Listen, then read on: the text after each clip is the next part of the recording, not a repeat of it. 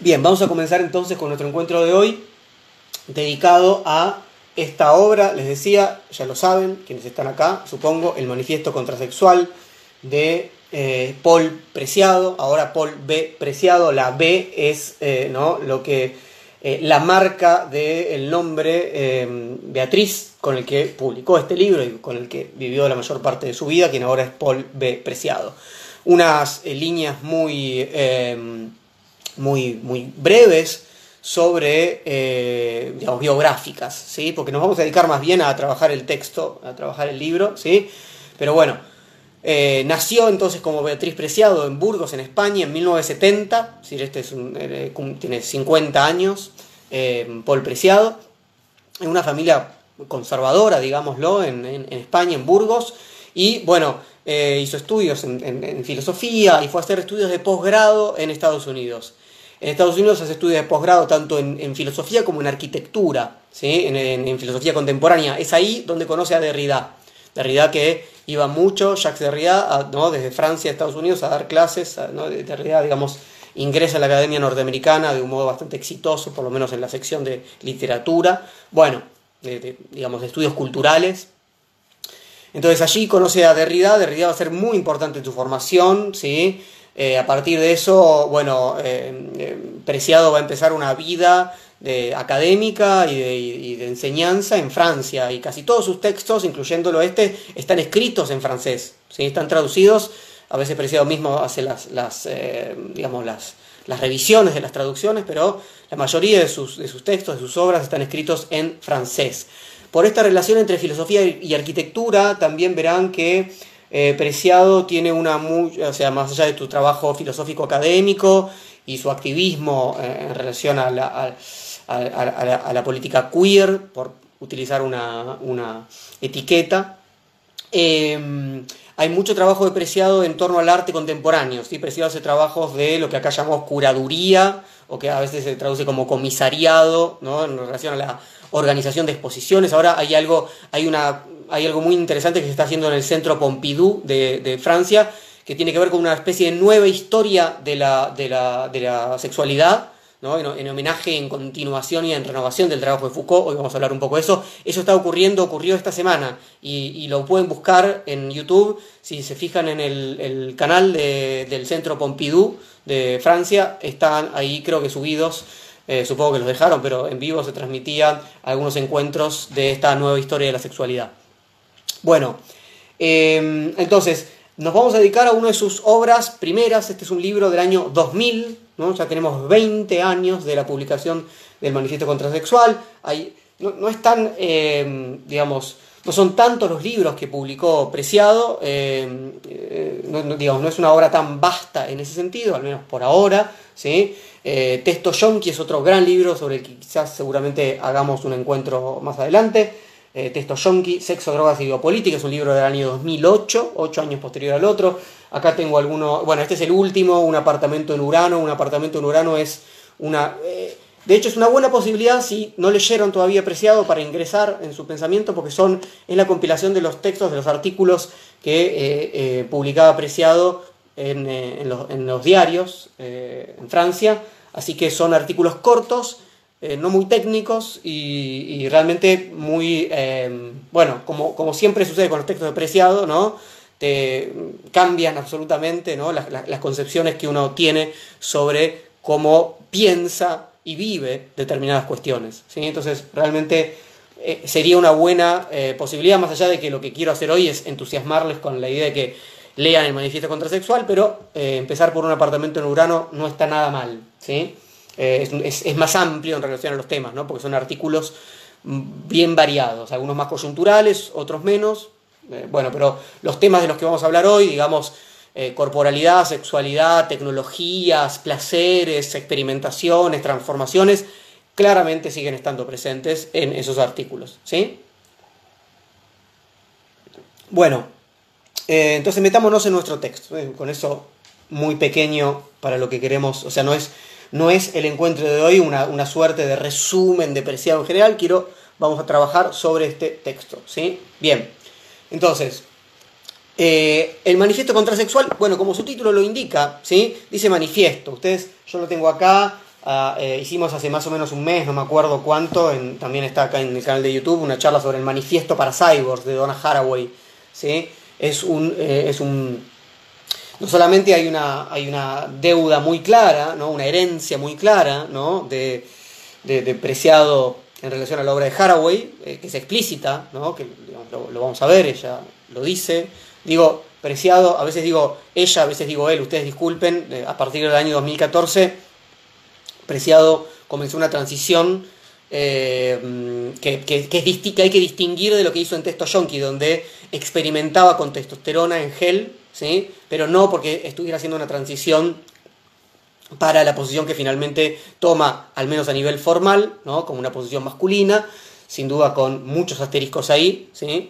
Porque no es que en términos de Preciado llegue a una suerte de identidad masculina de ninguna manera, pero a partir del dos mil catorce y en base a esa transición va a cambiar su nombre y por eso sus libros ahora aparecen como Paul B. Preciado.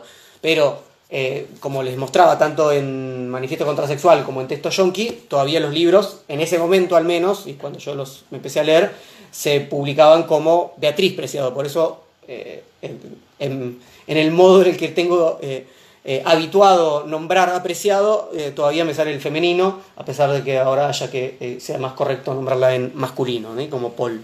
Bueno, entonces, ¿qué es lo que hace Preciado al comienzo de su libro? Dice: ¿cómo vamos a encarar este tema?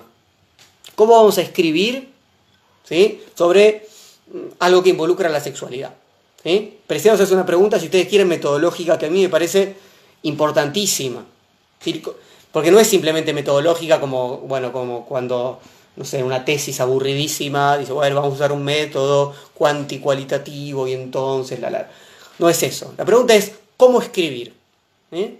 Cómo escribir, cómo pensar, cómo comprometerse para escribir sobre sexo, desde dónde, bajo qué condiciones, ¿no? Cómo está implicado quien escribe.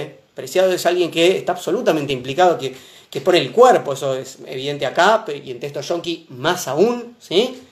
Eh, digamos, se, se, se transforma, ¿no?, mientras escribe, eso en, en Testo Yonqui es muy claro. Ahora, hay una pregunta por el modo de encarar el, el análisis de un tema, digamos, sin caer en algunos problemas comunes. Uno va a pensar sobre algo. Digo, esto es inter- muy interesante que lean este, este especie de prólogo que escribe Preciado al comienzo. Son dos paginitas, ¿no? Eh, bueno, ¿cómo, cómo encarar una investigación? ¿Sí? Es lo más probable, dice Preciado, que uno caiga en algún sentido en los términos que se utilizan en ese campo, ¿no? Uno está leyendo sobre eso y entonces, ¿qué va a utilizar? Bueno, sexualidad, género, ¿sí? Digamos que en el año dos mil ya había mucha agua que había corrido bajo el puente en estos estudios, ¿sí?, sin dudas. Entonces, Preciado dice que en lugar de centrarse en el género, en lugar de centrarse en el concepto de diferencia sexual, se va a centrar en un objeto. Todo el libro está articulado en base a una cierta genealogía de un objeto marginal asociado a algunas prácticas, ¿sí? Les leo. Y dice, esto lo hace... En, eh, digamos, lo hago un poco como cuando eh, Marx eh, empezó a proponer eh, justamente su eh, modo de investigar eh, los procesos económicos, históricos, políticos, de un modo distinto a lo que también se pretendía en su época, ¿sí? En lugar de eh, basarse justamente en los fenómenos de población, la noción de población, dice Marx, trabajó sobre este término llamado plusvalía y salió así de algunas encerronas. Dice, bueno, yo voy a, digamos, eh, hereda, digamos, y, y, y yo quiero pensarlo así también, por supuesto, ¿no? La idea de manifiesto, ¿no? Por supuesto remite a Haraway, pero también remite al manifiesto, al manifiesto comunista de Marx y Engels y a otros manifiestos que tienen que ver con los manifiestos de las vanguardias artísticas del comienzo del siglo veinte, ¿sí? Es decir, que son piezas de intervención política, ¿sí? Son piezas eh, provocadoras, son piezas eh, que intentan, digamos, no, no presentarse justamente como estudios eruditos, sino como modos de eh, sacudir, ¿no?, un, de, un, un, determinado, un determinado espíritu de cómo se, justamente, ¿no?, de cómo se enfrentan algunos problemas en un momento, ¿sí? un determinado conformismo respecto a lo que es el arte, a lo que es la economía política, etcétera, etcétera, ¿sí? Bueno, dice, esta investigación sobre el sexo toma como eje temático el análisis de algo que puede parecer marginal, un objeto de plástico que acompaña la vida sexual de ciertas bollos y ciertos gays queers, y que hasta ahora se había considerado una simple prótesis inventada para paliar la discapacidad sexual de las lesbianas. Estoy hablando del dildo. Entonces, eh, ahí enseguida Preciado adelanta en algún sentido la tesis, ¿sí?, que atraviesa la filosofía de Derrida. En lugar de pensar que el pene es una suerte de original, ¿no?, natural, del cual el dildo es la representación o la suplencia, más bien el pene es un tipo más de dildo. Es un claro intento de poner patas arriba, ¿no?, patas arriba la, la concepción del pene como natural y el dildo como artificial. Y, por lo tanto, ¿no?, la diferencia naturaleza-artificio, naturaleza-cultura, naturaleza-técnica, como quieran denominarlo por ahora, ¿sí? Pero el gesto, insisto, más allá de ahora vamos a trabajar esto, el gesto me parece muy interesante, es un gesto que en algún sentido continúa y sin dudas, ¿no?, lo, lo hecho por Foucault, ¿no? Foucault hace un, un trabajo eh, de, de, de, digamos, histórico, genealógico, en relación a las arquitecturas, a los dispositivos ortopédicos, ¿sí? Acá hay algo muy cercano a esto. Vamos a, vamos a ver qué pasó con este tipo de aparatos, ¿sí? Y a partir de eso vamos a ir articulando, no de un concepto eh, como género o diferencia sexual, sino a partir de un aparato, ¿no?, bien eh, concreto, como un dildo, ¿sí? Bueno, entonces, ¿qué, qué, qué se pretende? Escapar del modo en que la naturaleza sujeta a los cuerpos, ¿no? En la contrasexualidad, como el título lo indica, contrasexualidad, y claramente un aspecto, ¿no?, crítico, ¿no?, de, de, de sublevación, de resistencia, de negatividad, ¿no?, frente a un determinado orden sexual, ¿sí? Se va a partir, dice Preciado, de, eh, de ciertas definiciones que ha hecho Judith Butler en relación a la performatividad, ¿sí?, normativa, que eh, esto, bueno, en el, en el Género en disputa y otros textos posteriores como Cuerpos que importan, eh, lo hemos trabajado también, hay otra charla que está en el canal de YouTube que pueden ver sobre esto, digamos, sin dudas es, me, me parece que la lectura a la que les estoy invitando, el Manifiesto Contrasexual, es mucho más rica si ustedes ya tienen alguna base en Haraway, en Monique Wittig, en Foucault, en Butler, etcétera. Pero no es que sea necesaria, sí pueden ir directamente a leer Preciado, pero sin dudas están esas referencias, ahora lo vamos a leer, Preciado mismo lo dice, ¿sí?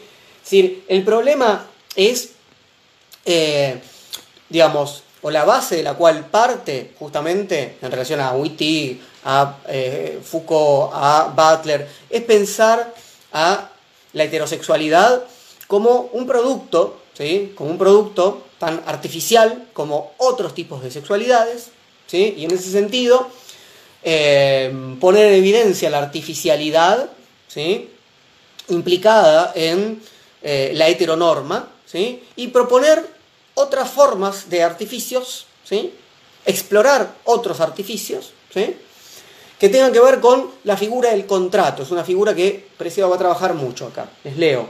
Dice, en el marco del contrato contrasexual, ahora vamos a ver de qué se trata, los cuerpos se reconocen a sí mismos no como hombres o mujeres, sino como cuerpos hablantes, y reconocen a los otros como cuerpos hablantes. Entonces, este tipo de contrato contrasexual no va a preguntar, ¿no?, si el otro es hombre o mujer. No es una pregunta que tenga sentido para la contrasexualidad, ¿sí?, en el, en el contrato, en el artificio, ¿sí?, que va a llevar a las prácticas contrasexuales. No hay un lugar de enunciación privilegiado, justamente, ¿no? Porque cuando se pregunta, ¿no?, ¿sos hombre? ¿Sos mujer? ¿Sí? No digo, esa pregunta no necesariamente se hace explicitándola, enunciándola, ¿sí?, se hace actuando de esa manera, ¿sí? Eh, no hay una identidad cerrada y no hay un usufructo de las de los beneficios que implican esas identidades privilegiadas, ¿no? No solamente el hombre por sobre la mujer, sino la heterosexual como tal, ¿sí? La de la mujer heterosexual también. Entonces, la contrasexualidad va a intentar una suerte de construcción del sistema de género y la naturalización de las prácticas sexuales dominantes. Y a la vez va a proclamar una equivalencia, no una igualdad, una equivalencia, ¿eh? Ninguno vale más que otro, de todos los cuerpos ¿eh? hablantes que se comprometen en lo que Preciado va a denominar el contrato sex, eh, contrasexual, que se dedica a la búsqueda del placer saber. La búsqueda del placer saber. Cosa que suena muy, otra vez, Foucaultiana, muy cercana a Haraway, ¿sí? Lo que queremos, lo que nos interesa en la contrasexualidad es producir, explorar, experimentar, placer saber. ¿Sí? Y en ese sentido, igual que Foucault ya lo proponía en Historia de la Sexualidad, en el primer tomo, ¿sí? En La Voluntad de Saber, no se enfrenta a la normalización sexual mediante la liberación, porque lo que, no, lo que hay no es represión principalmente, ¿sí? Lo que hay que hacer es producir de otra manera, producir otros saberes placeres, crear tecnologías de resistencia, es lo que dice Foucault, ¿no? Donde hay poder hay resistencia. Bueno, hay que crear tecnologías de resistencia respecto a las tecnologías políticas dominantes que produce el sistema sexogenérico heterosexual. Entonces la lógica va a ser esa que adelantábamos, ¿no? El dildo, en lugar de completar, reemplazar o copiar al pene, es anterior a él, va a decir Preciado. ¿Qué quiere decir esto? Que no hay origen, ¿Mm? que no hay origen puro. Hay suplemento en todo origen. Todo origen está ya suplementado. Es una crítica al modelo de la presencia, lo que Derrida llamaba la metafísica de la presencia, en parte, buena parte basándose en Heidegger, ¿sí? La metafísica de la presencia implica que eh, piensen otra vez, piensen siempre, yo pongo el mismo ejemplo porque es el más claro, me parece, el, ¿no? Platón, ¿sí? A pesar de que ahora vamos a tener que hacer unos desplazamientos, pero ahí donde hay algo absolutamente presente, que en Platón es el mundo de las ideas, luego hay otro mundo donde hay una suerte de representación, ¿sí? Que sería el mundo de la caverna en Platón, el mundo físico, ¿sí? El mundo sensible. Entonces, lo que se rompe cuando se ataca la metafísica de la presencia es la idea, ¿no? De el doble, ¿sí? Presencia-representación, que para el caso de lo que nosotros tenemos que ver es naturaleza-cultura, ¿sí? Sexo-género, etcétera. Entonces, Derrida hace una crítica muy fuerte a este modelo, eh, donde hay un origen, ¿m? que puede tener distintos caracteres. Derrida propone unos cuantos alrededor, ¿no? de las figuras que él va denominando en distintos textos, ¿no? Falocentrismo, falofono, carno, logocentrismo, etcétera. Bueno, si piensan en... Hemos hecho un encuentro hace ya un tiempo sobre Kafka, ¿no? Eh, piensen en el cuento Ante la Ley, que es un cuento que Derrida trabaja mucho y que lleva a Butler a proponer esta concepción de la performatividad, ¿sí? ¿Cuál es la idea? ¿No? En, ante la ley hay un campesino que in, quiere ingresar ahí donde está la ley, pero nunca logra llegar ahí donde está el origen, ¿no? de eso que manda por sobre él. Y sin embargo él obedece. Es decir, no encuentro nunca el origen, pero lo supongo, ¿no? Siempre hay una suerte de diferir en relación al origen, ¿sí? Es lo mismo que pasa también en el proceso, en algún sentido, ¿sí? Por eso, de hecho, Ante la Ley forma parte, es una especie de microrrelato de la novela de Kafka, El proceso, ¿sí? Es decir, eh, no está acá, ¿no? La, la pregunta a cuál es tu condena, ¿sí? O cuál es tu acusación, en principio, ¿sí? No está acá, anda a preguntar al otro lado y al otro lado y al otro lado y al otro lado. En ningún lugar está el origen desde el cual emanó, digamos, la acusación. El origen está más postulado que presente. ¿Sí? Entonces es cada vez más indistinguible de los suplementos, ¿no? con los que me voy encontrando. Entonces, si en realidad los representantes de la ley me impiden en algún sentido llegar a la ley como tal, el guardián en el cuento de Kafka, entonces ya no son simples representantes, porque no están representando algo que esté presente. Cuando el representante representa, ¿no?, una presencia que no está, se cae su rol de representante, ¿sí? Entonces, esa articulación, ¿no?, original y copia, ¿sí?, presencia y mímesis, ¿no?, se desarticula como tal. ¿Qué dice entonces Preciado? Les leo. La contrasexualidad afirma que el deseo, la excitación sexual y el orgasmo no son sino los productos retrospectivos de cierta tecnología sexual que identifica los órganos reproductivos como órganos sexuales en detrimento de una sexualización de la totalidad del cuerpo. Justamente, ¿no?, dice Preciado, si desarticulamos la idea de que la, de que la sexualidad tiene su lugar, ¿no?, de origen, su naturaleza, ¿no?, es una cierta región o zona o porción de nuestro cuerpo que coincide con la genitalidad, entonces vamos a poder eh, salir de esta despotenciación en relación a la exploración de otras formas de sexualidad y de saberes placeres más allá de esa zona genital. Entonces, en una línea que continúa, como les decía, Foucault y a Haraway, no hay acá, no se trata de una historia de la humanidad. Hay que hacer una historia de las tecnologías, por eso es que toma justamente determinados aparatos, ¿sí? Hay que hacer una historia de las tecnologías y comprender cómo aquello que nosotros llamamos naturaleza humana emerge como resultado y como efecto de esas tecnologías. Igual que Haraway, Preciado niega una suerte de jardín del Edén, del lugar, ¿no?, nuevamente eh, originario al que haya que retornar, como una suerte de paraíso feminista o lésbico, ¿no?, previo a la dominación masculina. No, no había un, un jardín del Edén y de pronto vino la dominación masculina y arruinó, ¿no?, eh, eh, esa perfección, esa naturaleza, y entonces hay que volver ahí. No se trata de proponer un retorno, ni una suerte de futuro idílico tampoco. Se trata de operar sobre el presente. ¿Sí? Es un, es un texto fuertemente intempestivo en sentido nietzscheano, ¿sí?, porque justamente Preciado dice hay una suerte, hay una doble temporalidad.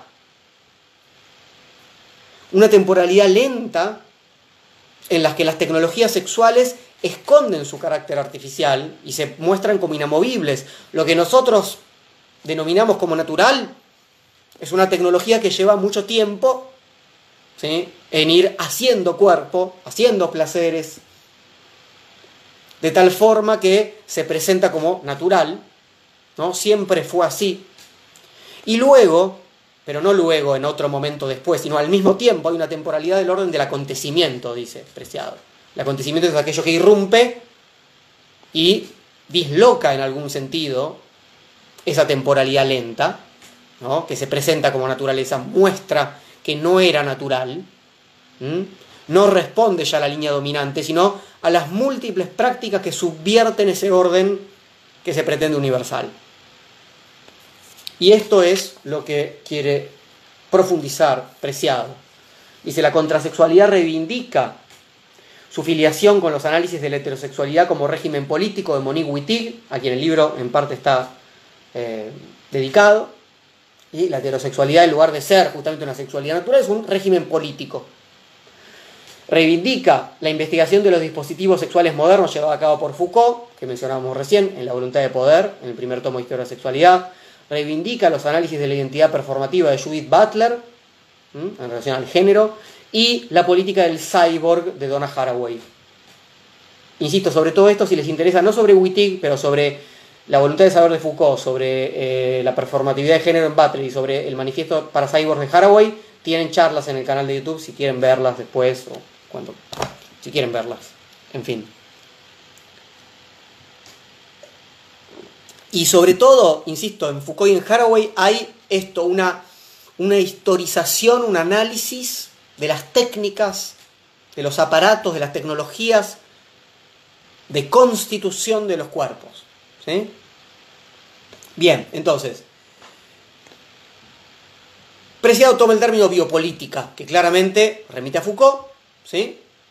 En Foucault tiene un, un digamos, bueno, en, en general tiene una... un uso bastante más específico que el que, que utiliza Preciado. Quizás el término más cercano para lo que Preciado quiere pensar tiene que ver con biopoder y no con biopolítica, pero no importa, es una distinción eh, menor. Eh, leamos un poco lo que dice Preciado. Dice: el sexo como órgano y práctica no es ni un lugar biológico preciso ni una pulsión natural. El sexo es una tecnología de dominación heterosocial que reduce el cuerpo a zonas erógenas en función de una distribución asimétrica del poder entre los géneros, femenino, masculino, haciendo coincidir ciertos afectos con determinados órganos y ciertas sensaciones con determinadas reacciones anatómicas. Hay una centralidad genital, dice Preciado, garantizada por la comprensión de la heterosexualidad como la expresión de la naturaleza, sumada, por supuesto, a la dominación masculina como resultado, ¿no?, de la asignación al pene como lugar por excelencia de la concreción de la naturaleza o pulsión sexual. Entonces, siguiendo a Butler, siguiendo a Haraway, eso es lo que, esto es lo que justamente Preciado quiere desarticular, deconstruir, ¿sí?, la idea de que el sexo implica, ¿no?, una suerte de origen natural, que tiene una zona bien clara, que se organiza heterosexualmente y que enraiza sobre todo positivamente, ¿no?, en el pene. Ahí estaría la pulsión sexual, que es sobre todo masculina, etcétera, etcétera, ¿sí? Entonces, esta construcción de la sexualidad se piensa como un sistema de escritura en Preciado. Esto es común en Haraway y común en Butler, porque tanto Haraway, Butler y Preciado enraizan en Derrida, ¿no?, esa frase famosa de Derrida, nada y fuera del texto. Entonces, ¿qué implica que hay escritura? Que somos producto, y nuestra sexualidad y nuestras prácticas y nuestros placeres también lo son, de inscripciones y reinscripciones sociales e históricas, ¿sí?, de disputas, de inscripciones y reescripciones, ¿sí? Dicen por ahí que se corta un poquito, qué raro. Vamos a intentar en YouTube. Vamos a intentar... Bueno, saben que tienen... Ahí está. Hay algunos que ven y escuchan bien. Bueno. Eh... Ah, bueno, me dicen que escuchan bien. Perfecto. Bueno, voy a leer entonces un poquito más. La contrasexualidad tiene como tarea identificar los espacios erróneos, los fallos de la estructura del texto. Es decir, donde ese modo de constituir, ¿no?, los cuerpos y las sexualidades dominantes, hegemónicas, ¿no?, la heterosexualidad y sus prácticas y sus placeres, ¿dónde están las fallas del texto? ¿Sí? ¿Cuáles son esas fallas del texto? Dice: cuerpos intersexuales, hermafroditas, locas, camioneras, maricones, bollos, histéricas, salidas o frígidas, hermafrodaics, y reforzar el poder de las desviaciones y derivas respecto del sistema heterocentrado. Si las desviaciones están siempre presentes, ¿sí? Quienes estuvieron, eh, quienes leyeron, no, no sé si leyeron, pero quienes, quienes vieron la charla sobre el Manifiesto para cyborgs de Haraway recordarán, ¿no?, esta idea de la difracción monstruosa, ¿no? Ahí hablamos de la difracción. Y siempre hay desvíos monstruosos respecto a el sistema de escritura, ¿eh?, tal como se presenta limpio, ¿no?, y, y perfecto, universal, natural, etcétera. Entonces hay que insistir en esas líneas, pero no pensando que la textualidad es el problema del lenguaje, ¿no?, que, que ir contra esa textualidad que produce nuestros cuerpos, nuestros placeres, nuestras sexualidades, es ir contra el lenguaje y empezar a usar, en, en su sentido restringido, y empezar a usar lenguaje inclusivo. Lo que hay que hacer es cambiar las tecnologías de inscripción en los cuerpos, ¿sí? Digo, esto les puede resultar muy interesante a quienes les interesa el problema de lo que denominamos el lenguaje inclusivo o el lenguaje no binario, ¿sí? Sabrán que hay discusiones encarnizadas y seguirá habiendo discusiones encarnizadas: lenguaje no binario, sí, no; lenguaje inclusivo, sí, no, no sirve para nada, es un desastre, en fin, las discusiones van a seguir. Lo que hace acá Preciado es poner ese tema en su lugar. Es un tema menor, dice Preciado. No, no es que no sirva para nada, pero, ¿sí?, cuando hablamos de transformar las inscripciones, no hablamos simplemente de utilizar un lenguaje no binario. Dice esto: cuando la contrasexualidad habla del sistema sexo-género como de un sistema de escritura o de los cuerpos como textos, no propone con ello intervenciones políticas abstractas que se reducirían a variaciones de lenguaje. Los que desde su torre de marfil literaria reclaman a voz en grito la utilización de la barra en los pronombres personales, y o, ¿no? A, o, ¿no? masculino, femenino, o predican la erradicación de las marcas de género, los sustantivos y los adjetivos, reducen la textualidad y la escritura a sus residuos lingüísticos, olvidando las tecnologías de inscripción que las hacen posibles. La cuestión no reside en privilegiar una marca femenina o neutra, ¿no? Los cuerpos, las cuerpas, les cuerpes, las X, como ustedes quieran, ¿sí? Para llevar a cabo una discriminación positiva en lugar de la negativa, ¿sí? La discriminación negativa es quienes, ¿no? quienes quedan no nombrados, ¿sí? Tampoco en inventar un nuevo pronombre que escapase de la dominación masculina y designar una posición de enunciación inocente, un origen nuevo y puro para la razón, un punto cero donde surgiese una voz política inmaculada. Lo que hay que sacudir son las tecnologías de escritura del sexo y del género, así como sus instituciones. No se trata de sustituir unos términos por otros. No se trata tampoco de deshacerse de las marcas de género o de las referencias a la heterosexualidad, sino de modificar las posiciones de enunciación. Desde dónde y cómo se enuncia. Y la, la, la enunciación implica justamente la experimentación, la creación, el salir de ese contrato, ¿sí? No simplemente en la utilización del artículo, en las prácticas. Entonces, es la pregunta por la posibilidad de que hable el subalterno. El subalterno no habla, ¿no? Simplemente si se lo, ¿no? incluye en algún sentido, abstractamente, ¿no? en el modo de escribir o en el modo de hablar.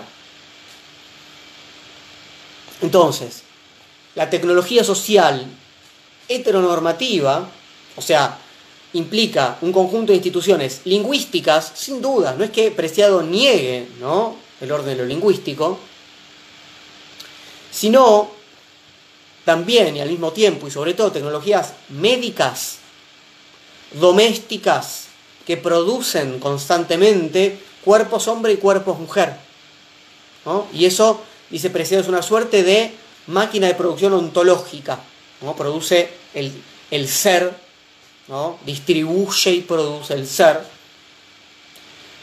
mediante una invocación performativa del sujeto como cuerpo sexuado. Uno ya lee, en algún sentido, ¿sí? nuestra existencia como primariamente sexuada. Entonces, esta concepción performativa que propone Preciado, siguiendo a Butler, pone en crisis la concepción tradicional de identidad sexual, ¿sí? Dice Preciado, la identidad sexual no es la expresión instintiva de la verdad prediscursiva de la carne, ¿sí? Prediscursiva, ¿no? Antes de cualquier inscripción, efectivamente, antes de cualquier tecnología, ¿sí?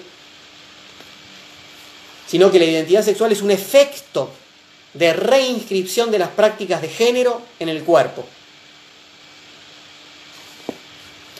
Entonces, el género es prostético en este sentido derridiano, ¿no? Que rompe con las dicotomías, ¿no? Cuerpo-alma, materia-forma, naturaleza-cultura. No se trata de una escritura sobre el cuerpo, ¿sí? No se trata de que hay un cuerpo y de pronto vienen las tecnologías y lo, lo, lo inscriben, de alguna manera lo tatúan, ¿no? No es eso. Es una fabricación de los cuerpos, en la que siempre hay fallas por, justamente porque no hay original, ¿no? hombre o mujer. Esas fallas, respecto a los modelos, ¿no? que se invocan, hombre y mujer, intentan ser significadas las fallas justamente desde la normalidad heterosexual, que son catalogadas, patologizadas, ¿no? Por ejemplo, dice Preciado, la identidad homosexual es una construcción de este tipo, así como otras perversiones medicalizadas fundamentalmente durante el siglo diecinueve. Es lo que Foucault en La Voluntad de Saber denomina la psiquiatrización del placer perverso. Entonces, como habían propuesto Butler y Haraway, Preciado afirma que son las mismas tecnologías que instauran un tipo de dominación las que pueden subvertirse. No se trata de negar las tecnologías e, y volver, insisto, una suerte de jardín de Edén o paraíso perdido. Se trata de hacer usos, ¿no?, contra los usos dominantes. Y por eso se trata de, en parte, de parodiar, poner evidencia lo artificial de la sexualidad dominante, heterosexual, sacarla de ese lugar natural, parodiarlo, disolver por la risa. Es un libro que eh, es muy irónico, es muy... Bueno, Haraway tiene también ese, ese, eh, ese humor. Dice... En este espacio de parodia y transformación plástica donde aparecen las primeras prácticas contrasexuales como posibilidades de una deriva radical con relación al sistema sexo-género dominante, la utilización de dildos, la erotización del ano y el establecimiento de las relaciones sadomasoquistas contractuales, por no citar sino tres momentos de una mutación poshumana del sexo. Preciado dice... Así como, recuerden que Preciado estudió, ¿no?, arquitectura, arte, ¿no? Eh, entonces, como en la arquitectura se organizan los espacios, se los califica, ¿no?, como públicos o privados, como institucionales o domésticos, ¿no?, algo que está cambiando, ¿no?, en relación a esto, en lo que estamos ahora, ¿no?, por ejemplo, ¿sí? Bueno, así se organizan también las prácticas sexuales, se recortan zonas y se significan órganos sexuales como tales, mientras que otras se inscriben fuera de la sexualidad. Por ejemplo, el ano. El ano queda por fuera de las prácticas heterosexuales. Por eso dice Preciado, de un modo muy divertido, que eh, el fist fucking, ¿no?, el meter, ¿no?, la mano o el brazo entero por el ano de alguien, etcétera, es una tecnología contrasexual. Dice... Los trabajadores del ano son los nuevos proletarios de una posible revolución contrasexual. ¿No? Estas referencias un poco graciosas y un poco serias a la vez, ¿no?, al manifiesto comunista, como les decía, de Marx y Engels. ¿Sí? ¿Cuáles, ¿Cuáles son los sujetos revolucionarios?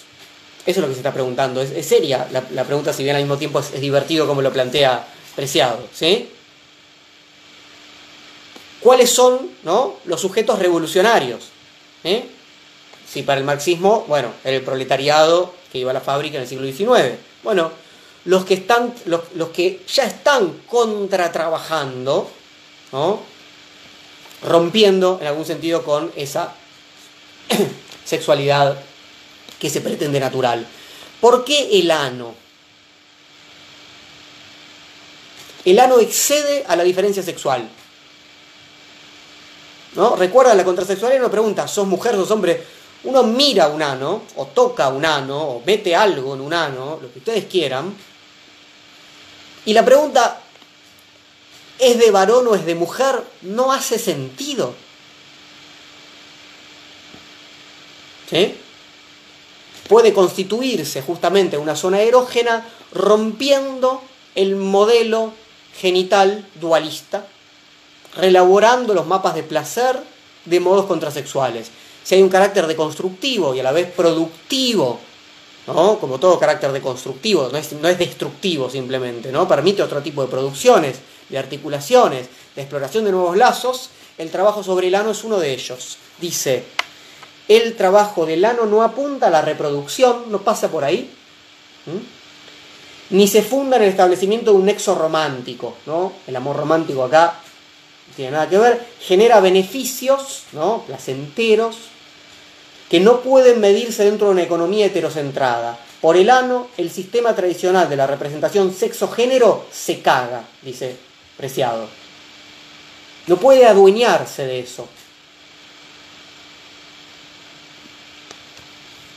salvo cuando, ¿no?, el sexo anal es un modo de denominar, ¿no?, un modo más de denominar la dominación masculina sobre los cuerpos, ¿no?, femeninos. Entonces, erotización del ano, prácticas sadomasoquistas, contractuales. ¿Por qué le interesa a Preciado el, el sadomasoquismo, entre otras cosas? Por el contrato, en tanto el contrato pone en evidencia la artificialidad. En la, en, en la sexualidad normal, en la heterosexualidad, parece que no hay que, ¿no?, contratar nada, no hay que poner en claro, ¿no?, qué es lo que se va a hacer, de qué manera, etcétera, etcétera, porque hay que dejar que la naturaleza se despliegue. Esto, en términos de Preciado, no existe, que una naturaleza se despliegue. Es un contrato implícito, porque lleva una temporalidad lenta, ¿no?, que se desplegó durante mucho tiempo.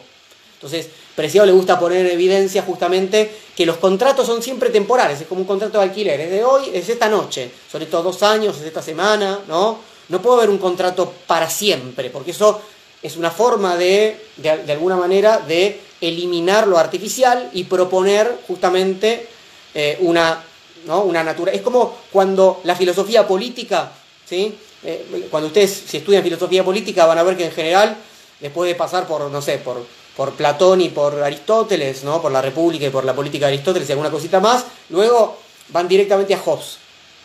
Porque hay una ruptura ahí, en tanto la política ya no es más, ¿no?, un resultado de la naturaleza directamente, sino que requiere de un momento claramente artificial, que ¿cuál es? El contrato, ¿Mm? el contrato social. O sea, esto no es natural, hay que organizarnos de la mejor manera y lo vamos a decidir entre todos quienes contratan, que tienen la misma posición, etcétera, etcétera, ¿sí? Hobbes, Locke, Rousseau, etcétera. Bueno, algo muy similar hay acá. ¿Mm? Desnaturalizar, ¿sí?, Eh, al sexo, a la sexualidad, a los placeres, y poner en evidencia las formas artificiales de constitución, ¿sí? Por eso propone de un modo muy divertido eh, ¿no? los, una, unos principios de la sociedad contrasexual con trece artículos, ¿sí?, eh, que son las bases de una contrasexualidad. ¿Por qué una sociedad contrasexual? Porque la contrasexualidad no puede ser una práctica privada. No existe la sexualidad como práctica privada, no es una cuestión liberal esto. Cada uno hace lo que quiere en su cama, supónganse, si es que la cama es el lugar, quiero decir, ¿no? Es la sociedad, ¿sí?, la que impone las prácticas heterosexuales, y solamente en común, comunitariamente, ¿no?, se puede avanzar en términos de otro tipo de exploración y transformación contrasexual, ¿sí? Por eso hay una sociedad contrasexual. ¿Qué hacen estos artículos? Les comento un poco, ¿no? Por ejemplo, desarticular la tutela y la regulación y la administración estatal del binarismo sexogenérico. ¿Sí? No tiene que ser ya más el Estado el que va a tutelar, ¿no?, este binarismo. Dice, los códigos de la masculinidad y de la feminidad se convierten en registros abiertos a disposición de los cuerpos hablantes en el marco de contratos consensuados temporales. No es que no hay más posición, ¿no?, que llamamos códigos de masculinidad y de feminidad, pero ya es código abierto, como, un programa, como la, los, los programas de código abierto, todos podemos hacer y deshacer sin tener que pedirle permiso a papá Estado. Claro que podemos jugar, ¿no?, a la feminidad con ciertos códigos y a la masculinidad con ciertos códigos. No es que se prohíbe, simplemente no es el único juego. En tanto es natural, ¿sí? No, es un juego más combinable de formas, ¿no?, absolutamente, ¿no?, dependiente de quien jueguen, ¿sí? Bueno, eh, esto va, implica también al, al, al cambio de nombres, por supuesto, implica también desmoronar la institución matrimonial, ¿no?, y sus sucedáneos, ¿no? Es importante entender que, digamos, en la, la naturaleza contractual del matrimonio, ¿no?, y los presupuestos sexuales implicados, clásicamente. Virginidad de la mujer, ¿no?, monogamia, consumación sexual del matrimonio. Y por supuesto todos los privilegios económicos implicados en el matrimonio, ¿no?, en el contrato matrimonial, en el sistema de herencias, etcétera, ¿sí?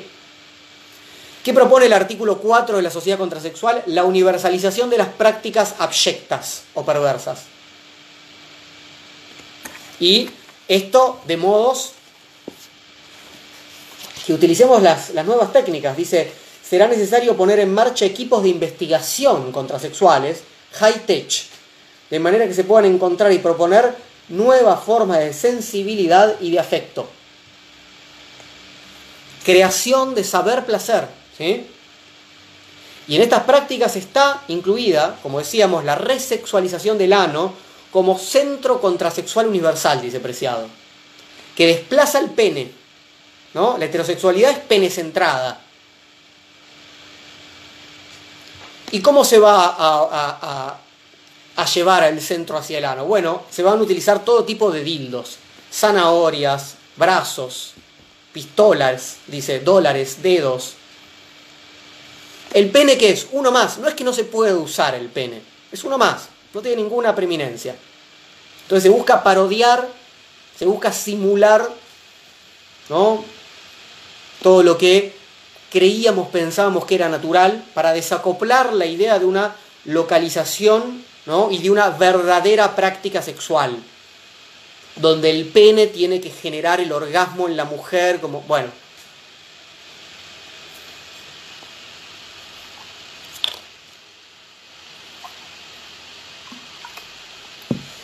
Entonces, ¿qué hace esta disciplina contrasexual? Pretende transformar toda la corporalidad.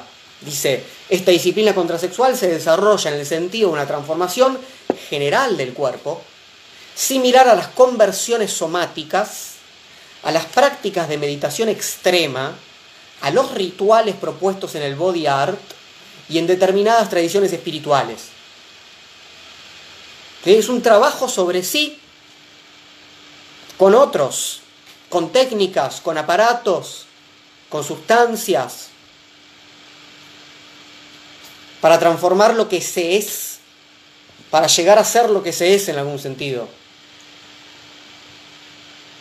Entonces, la forma del contrato temporal va a ser universal para toda relación sexual.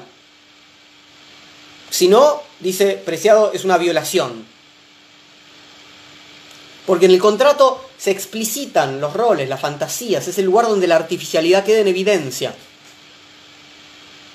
Y esto está absolutamente separado de las prácticas reproductivas. ¿Mm? No es que tampoco, no, no es que no se pueda reproducir, dice. La reproducción será libremente elegida por cuerpos susceptibles de embarazo o por cuerpos susceptibles de donar esperma. Ninguno de esos aspectos reproductivos establecerá un lazo de filiación parental natural entre los cuerpos reproductores y el cuerpo recién nacido, hablando del Día de la Madre. ¿Eh? No existe la maternidad natural. Esto viene, tiene que venir de la mano de gratuidad de métodos anticonceptivos, de universalización en la prevención de enfermedades, por supuesto, ¿sí?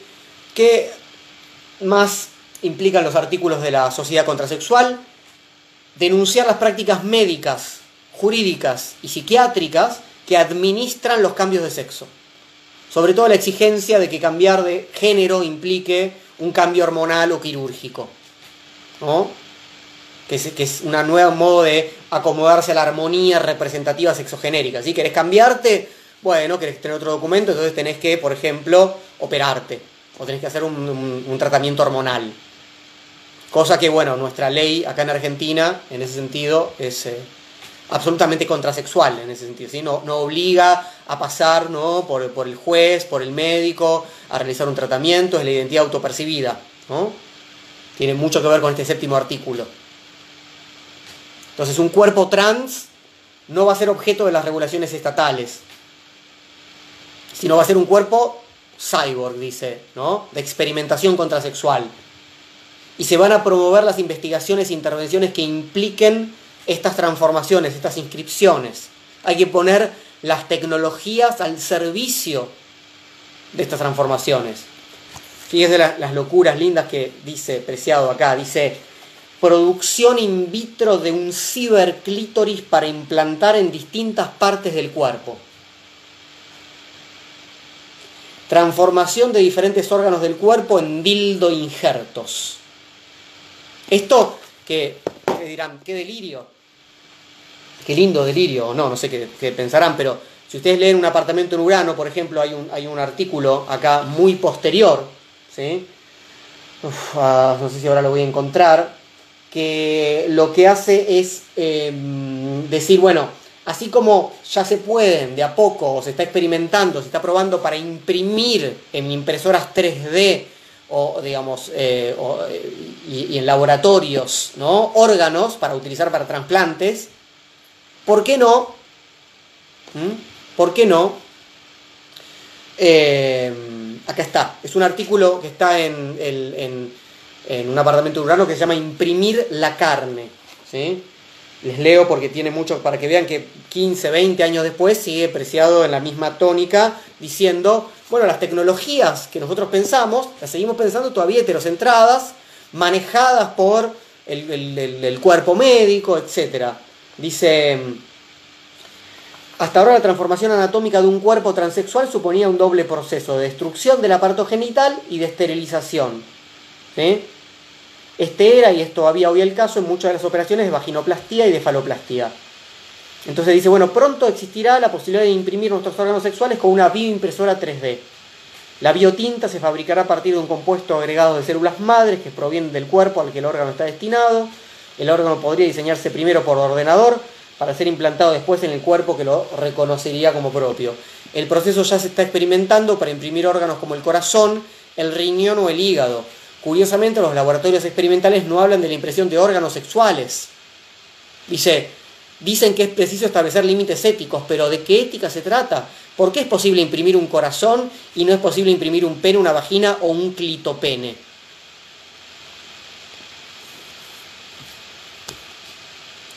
Eso para, digo, para, para, para entender qué es lo que está pensando Preciado cuando piensa en el uso de las tecnologías y la, la, la, la investigación, ¿no? Para la sociedad contrasexual, ¿sí? Bueno, avanza un poquito entonces en ese sentido. El capítulo que sigue en el libro tiene unas eh, eh, unas prácticas, ¿no?, de inversión contrasexual en eh, torno a lo que llama dildotécnica, ¿sí? Dildo es el sexo de plástico, y técnica, tectón, es lo, la construcción o la generación. Y lo que hay acá es un modo de subvertir o parodiar esta metafísica de la presencia, o sea, la metafísica de la presencia, ¿qué necesita? ¿Cuál es la presencia? El pene, ¿no? De tal modo que si no hay pene, no hay nada que hacer sexualmente, ¿no? Por eso es que el Viagra funciona tan bien, ¿no?, para la sociedad heterosexual. Si no hay pene, y si no hay pene erecto. Entonces lo que hay que seguir teniendo es un pene permanentemente erecto para garantizar justamente, ¿no?, la eh, relación sexual, digamos. Entonces, lo que hace eh, Preciado es proponer justamente tres ejercicios en los que el placer sexual se realiza primero sin pareja, ¿sí?, porque no es de a dos, es o de a uno, ¿sí?, una suerte de masturbación, o de a tres, o de a cuatro, de a cinco, de a, ¿no? Nunca de a dos, ¿sí? Son, son todas las formas de mostrar justamente cómo romper con la naturalización. De hecho, uno de los artículos, lo salteé para, ¿no?, para poder avanzar un poco, ¿no?, y no leer todos los artículos, dice que hay que practicar esto varias veces por día, que es obligatorio, la práctica de la contrasexualidad. Y antes de que salten los liberales eh, de pocas miras, decir, ah, entonces esto es una obligación y quieren imponer. No, de ninguna manera. Lo que hace Preciado es mostrar que en realidad la sociedad heterosexual nos obliga, y sin que nosotros lo sepamos, a practicar, ¿no?, la heterosexualidad de diversas formas todos los días. Le dedicamos mucho tiempo, ¿no?, a vestirnos de tal manera, ¿no?, a, a tener relaciones sexuales de tal manera, fantasías de tal manera, a mirar y ser mirados, etcétera, etcétera, etcétera. Es decir, la sociedad impone, ¿no?, la fabricación de la heterosexualidad a todos nosotros. Y no se puede romper con eso teniendo una suerte de, no sé, un día de aventura, ¿no? Hay que ir constituyendo otros modos de prácticas de corporalidades. ¿Sí? Bueno, entonces en, las, en los eh, ejercicios estos se proponen diferentes partes del cuerpo eh, para ser eh, eh, utilizadas como dildos, ¿no? El brazo, la cabeza, ¿no? Masturbar un, una pierna, un brazo, etcétera, etcétera. Parodiar el orgasmo, etcétera. Bueno, salté eso un poco y voy a, una, a unos momentos más teóricos. El eh, capítulo que se titula La lógica del dildo o las tijeras de Derrida. ¿Eh? Dice Preciado, ¿está el dildo, ¿no? Este sexo de plástico, ligado genealógicamente al pene a través de una lógica de imitación, como decíamos, o más bien a las tecnologías de represión y producción de placer del cinturón de castidad y del vibrador clitoridiano?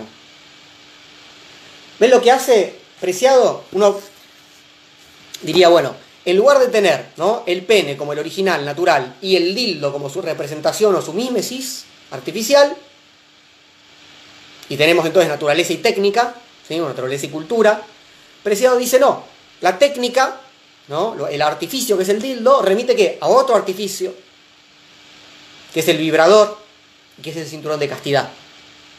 Si un aparato remite a otro aparato, más que remitir justamente a lo que se supone que representa, ¿no?, a la sexualidad natural. Entonces, justamente Preciado discute en esta sección la idea de que el dildo es siempre penecéntrico. Dice que la genealogía del dildo está ligada más bien a los aparatos de producción y represión del placer, a las tecnologías, entonces, del cinturón de castidad y el vibrador clitoridiano. Y acá está la frase que eh, yo puse en el flyer para invitarlos a esta charla. Dice, si el pene es a la sexualidad lo que Dios es a la naturaleza, la muerte, perdón, el dildo hace efectiva en el dominio de la relación sexual la muerte de Dios anunciada por Nietzsche. Mata, ¿no?, a ese fundamento, a ese origen. En este sentido, el dildo puede considerarse un acto reflexivo fundamental en la historia de la tecnología contrasexual. Se hace necesario filosofar, dice, no a golpe de martillo, ¿no?, como Nietzsche, sino de dildo. No se trata ya de romper los tímpanos, ¿no?, lo que dice Zaratustra, Zaratustra baja de la montaña, no lo escuchan y dice, tengo que romper los tímpanos. Dice, no, se trata de abrir los sanos en lugar de romper los tímpanos. Pero se dan cuenta, es la misma operatoria de qué es lo que no puede interpelar al otro, ¿sí?, que está constituido con cierta escucha y con cierto mapa, ¿no?, de su propia corporalidad en relación a los placeres, la sexualidad, las prácticas, etcétera. Entonces, más que una especie de gran pija martillo nietzscheana, dice Preciado, la idea de la potencia, ¿no?, ubicada en modo, ¿no?, pene falo, el dildo, dice Preciado, son las tijeras de Derrida que descentran y multiplican los espacios de producción de placer, desfondando todo original, ¿no? La tijera es, me, ¿no?, recorto y me pongo el dildo en el brazo, digamos, ¿no? No hay lugar original, ¿no? Dice, al re- reconfigurar los límites erógenos del cuerpo, follador follado, el dildo viene a poner en cuestión la idea de que los límites de la carne coinciden con los límites del cuerpo. Perturba de este modo la distinción entre sujeto sensible y objeto inanimado. ¿Eh? Es el entre derridiano, ¿no?, entre justamente, ¿no?, lo orgánico, ¿sí?, la, el, el sujeto sensible y el objeto inanimado. ¿Sí? El dildo de plástico.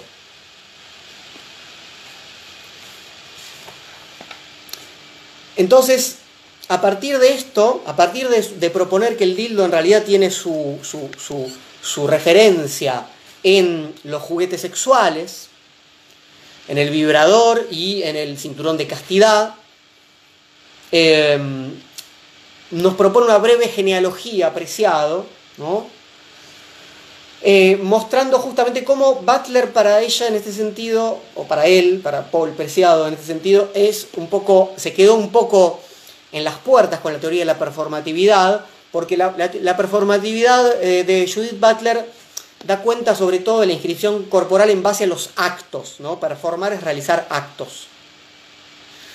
Y Preciado va por el lado de la utilización de las modificaciones corporales en base a tecnologías. El dildo, la testosterona en gel, etcétera, etcétera, ¿sí? Es muy harawayana en ese punto, insisto, ¿no? Entonces, por eso va a explorar desde lo que llama un empirismo radical queer la genealogía de los juguetes sexuales. Se trata de mostrar cómo la producción de placer sexual fue constante durante la modernidad, siguiendo a Foucault, ¿sí? No es que hubo represión de una pulsión natural, hubo producción de placer de distintas maneras. Y, la, y, y pone en crisis, pone en juego, ¿no?, las ideas que la heterosexualidad propone sobre el placer sexual femenino. Lo que denominamos placer sexual femenino, dice Preciado, se produce históricamente en el cruce de dos técnicas: los aparatos de represión, de la masturbación, cinturón de castidad, y los de curación de la histeria. Es, es, es un entre entre el de patolo, patologización del orgasmo femenino y lugar terapéutico del orgasmo femenino, ¿no? Prohibido por un lado y producido técnicamente, como una suerte de fármacon, término griego fármacon, que implica veneno o remedio. Les leo un poquito. Dice: en el Tratado de Clínica y Terapéutica de la Histeria de mil ochocientos cincuenta y nueve, de Pierre Briquet, eh, se, porque lo que, lo que hace acá Preciado es mostrar justamente cómo para, los, para la patologización, ¿no?, de, de, de ciertas... en realidad para la terapéutica de la patologización de las mujeres, de ciertas características, desde temprano, ya desde, no, mucho antes del siglo diecinueve, y, ¿no?, y el concepto de histeria del siglo diecinueve, en el que se forma Freud, etcétera, sino ya desde el Renacimiento, desde el siglo dieciséis, por ejemplo, en la ópera obstétrico-ginecológica de mil quinientos cincuenta, Ambroise Paré, se propone el uso de un instrumento, dice, muy similar al dildo, que debe ser introducido en la vagina junto con una aplicación de oleum nardum, ¿no?, una suerte de lubricación.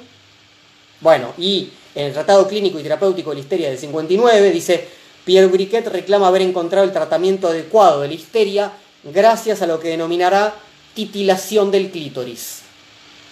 Las primeras terapias de titilación son manuales y son consideradas por los médicos largas y tediosas, y no siempre recompensadas por una crisis histérica.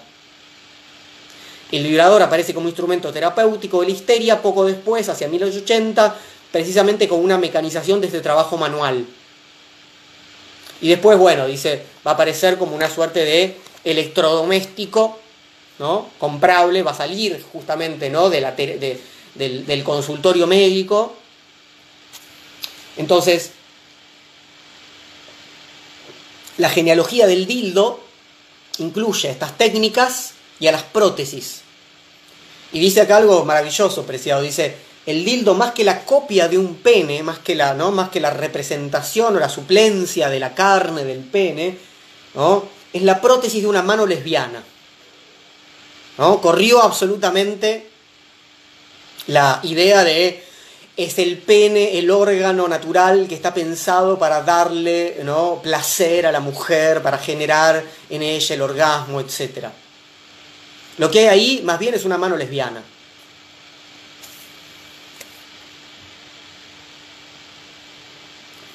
Bien. Eh, hay un capítulo que se titula Money Makes Sex, o la industrialización de los sexos, donde muestra justamente Preciado como las operaciones de transformación sexual ponen en evidencia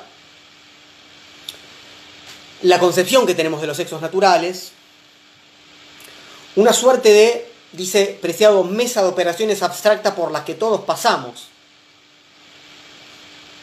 que comprende la totalidad del cuerpo, justamente signado desde la coherencia heterosexual. Y para que haya coherencia heterosexual tiene que haber genitales normales. Si no hay genitales normales, ¿no? Dice, bueno, alguien nace, pasa por una mesa de operaciones abstracta, que es, ¿no? Quiero decir, no es que vas al, al eh, que llaman al cirujano, pero lo pueden llamar si no hay, ¿no?, genitales normales. Y cuando no hay, de acuerdo a los criterios que también muestra cómo se van transformando, ¿sí? Entonces la pregunta es, bueno, ¿hacia dónde se normalizan? ¿No? ¿Cómo son esos criterios heterosexuales para esta normalización? Dice, son sobre todo estéticos. El tamaño del pene. No se centran exclusivamente en un criterio genético. Les muestra cómo a partir de un, un médico que se llamaba Manny, como dinero en inglés, por eso juega con Money Makes Sex, ¿no? Con el, es el doctor Manny el que hace el sexo, lo hace, ¿sí? Porque lo opera para, ¿no?, realizarlo como hombre o como mujer, ¿no? Vaginoplastia o faloplastía, etcétera. Entonces dice, si alguien con cromosomas Y masculinos no podía desarrollar un pene de tamaño adecuado, entonces se lo designaba mujer y se le practicaba una vaginoplastia. Y muestra cómo las concepciones son muy distintas, en tanto el pene puede convertirse en vagina, una invaginación, ¿no? Digamos, en realidad eh, hay un modelo hermafrodita ahí, ¿no? Digamos, el pene puede ser pene o vagina. En cambio, la vagina no puede transformarse en pene. La lógica para pasar a la posición masculina es la de la prótesis. Hay que agregar algo que no estaba.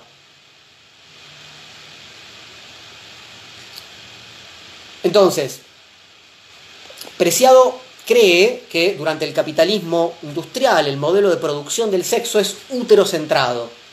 Si puede gestar, es mujer, ¿no? Hay un cuerpo que no se acomoda, hay un cuerpo no, intersex, hermafrodita, todas las categorías que ustedes quieran, ¿no? Entonces, bueno, ¿hacia dónde? Bueno, si puede gestar, mujer. Pero después, dice, se pasa a un modelo pene centrado. Si se ve como un pene, ¿no?, esa genitalidad extraña que aparece, es varón. Y eso es lo que importa, una sociedad de penes erectos.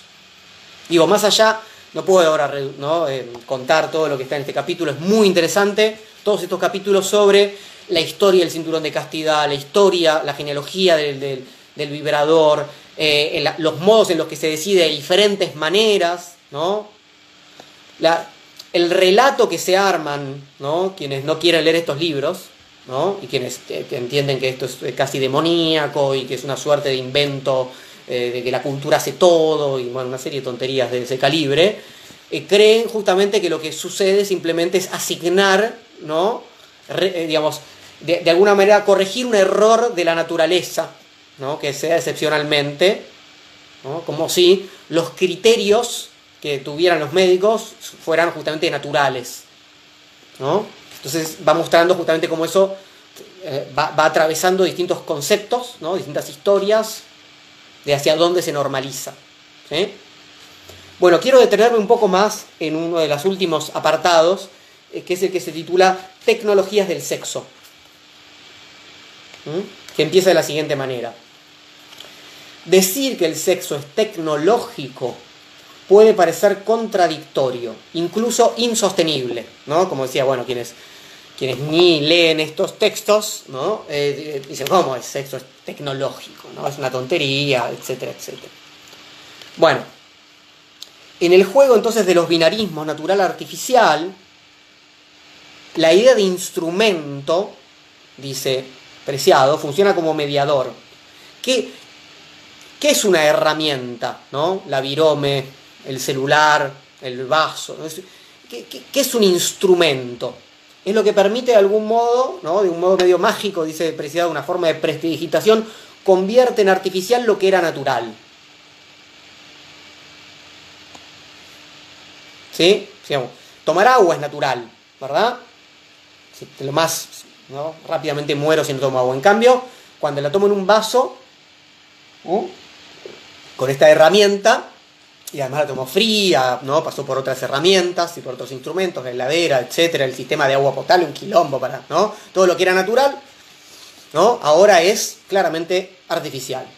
Entonces, esa idea, dice Preciado, tanto para las posiciones tecnofóbicas, ¿no? Las que dicen cuidado con las, como las, para las posiciones tecnofílicas, parten del mismo supuesto, la oposición entre el cuerpo y la máquina. Si Preciado utilizó, está utilizando en este libro, ¿no? El centro de este libro, entonces es esta suerte de genealogía del dildo, es para romper con esa oposición. No se trata de elegir entre naturaleza y cultura. ¿Sí? Dice Preciado, Donna Haraway ha mostrado cómo en el discurso antropológico y colonial la definición de humanidad depende de la noción de tecnología. No se puede entender la naturaleza humana sin la tecnología. Dice, humano, human, se define ante todo como un animal que utiliza instrumentos, por oposición a los primates y a las mujeres, en el discurso antropológico y colonial. Animales, mujeres e indígenas, dicen los hombres blancos europeos, ¿no? Animales, mujeres e indígenas se definen por su carencia de tecnología, y entonces es la tecnología el criterio de definición del humano.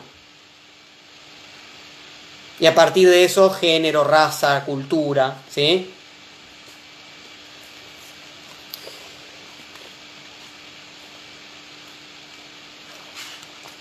El discurso antropológico, dice Haraway, ha construido el cuerpo femenino no tanto en relación con el cuerpo humano masculino. ¿Eh? No es un cuerpo humano masculino al que le falta el pene, al que le falta la musculatura, lo que ustedes quieran, ¿sí? No, no, dice, es el discurso antropológico, ¿verdad? Tal como Haraway lo analiza. Haraway es filósofa y bióloga, especialista en primatología, etcétera. Dice, eh, sino más bien por oposición al del primate hembra. Si la mujer no es un hombre, ¿no?, con tal falta, digamos, sino que es cercano a eh, el cuerpo de la, del primate hembra, caracterizándolo por su falta de periodos de celo como un cuerpo sexual a tiempo completo.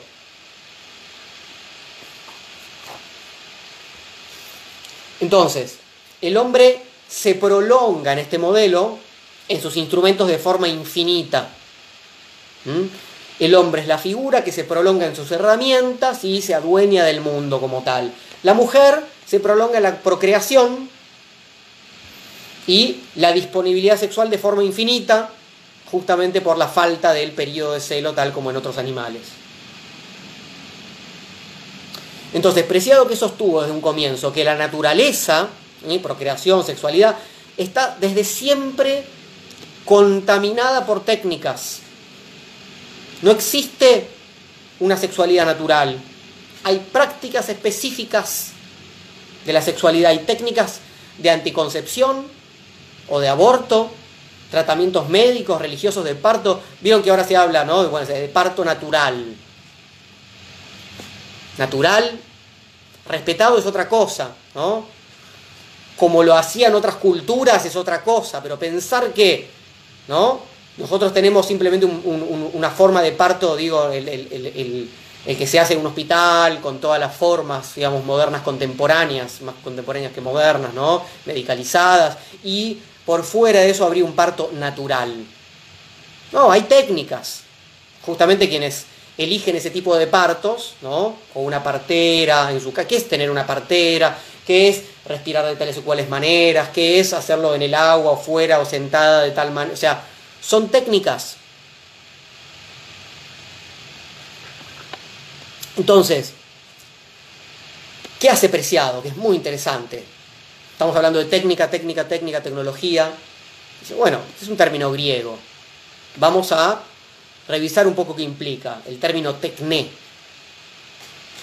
En la concepción griega clásica, eh, con el término tecné, se comprendían formas de producción artificiales y naturales, lo que nosotros denominaríamos artificial y natural. Engendrar, de hecho, para la Grecia antigua, era del campo de la tecne. Engendrar no era natural, como tal. Era tecne igual que hacer un, un escritorio, digamos, ¿no? Igual que lo hace el carpintero. Problema, dice Preciado, que la teoría aristotélica, que es fuertemente androcéntrica, pensaba la procreación como el sembrado de homúnculos, ¿no? De hombrecitos, en la mujer como una suerte de territorio fértil, ¿no? Teoría que siguió durante mucho tiempo, ¿no? Toda la Edad Media, etcétera, etcétera. Entonces, frente a esa concepción, dice Preciado, el feminismo, los feminismos de la década de, del setenta, están reescribiendo la reapropiación tecnológica del cuerpo de las mujeres. Y sobre todo a partir de Donna Haraway, porque hasta ese momento, hasta el Manifiesto para cyborgs, las feministas, dice Preciado, por lo general reducían los análisis de la tecnología a algunas cuestiones reproductivas y tenía un discurso demonizador de la tecnología. Preciado quiere subvertir los usos patriarcales de la tecnología y no acepta la naturalización del cuerpo de la mujer, su sexualidad y el lugar que se le hace ocupar en la reproducción. No quiere volver, como decíamos antes, un jardín del Edén en el que las mujeres vuelvan a recuperar una maternidad natural. No. Dice, discute con estos feminismos. Dice, la mayoría de estas críticas feministas reclama una revolución antitecnológica en la que los cuerpos de las mujeres se liberarían del poder coercitivo y represivo de los machos y de las tecnologías modernas para fundirse con la naturaleza. ¿Ven cómo es otra vez el modelo, ¿no? Represión masculina tecnológica, ¿eh? De la naturaleza femenina, la maternidad natural, etcétera, etcétera. Preciado no acepta eso de ninguna manera. Porque eso dice, ¿qué hace? Justamente, naturaliza a la mujer en el lugar de la reproducción y también, cosa que es muy interesante sin dudas, invisibiliza que no se nace hombre, dice. Así como no se nace mujer, tampoco se nace hombre. El género masculino también es una construcción. Entonces, si esa era la posición del feminismo naturalista, el constructivista no salió mucho mejor parado. Preciado no es constructivista, desarticula esa diferencia. Porque dice Preciado que el, que el, que el feminismo constructivista mostraría cómo la mujer era construida por la tecnología masculina, y no se fijó justamente en los procesos de construcción de la propia masculinidad.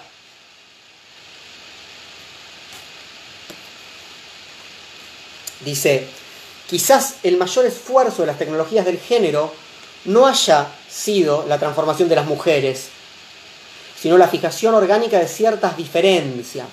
He llamado a este proceso de fijación producción prostética del género.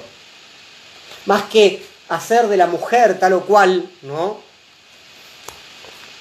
tipo de corporalidad, ¿no?, naturaleza, etcétera, etcétera. Dice, lo que se produjo fue una diferencia.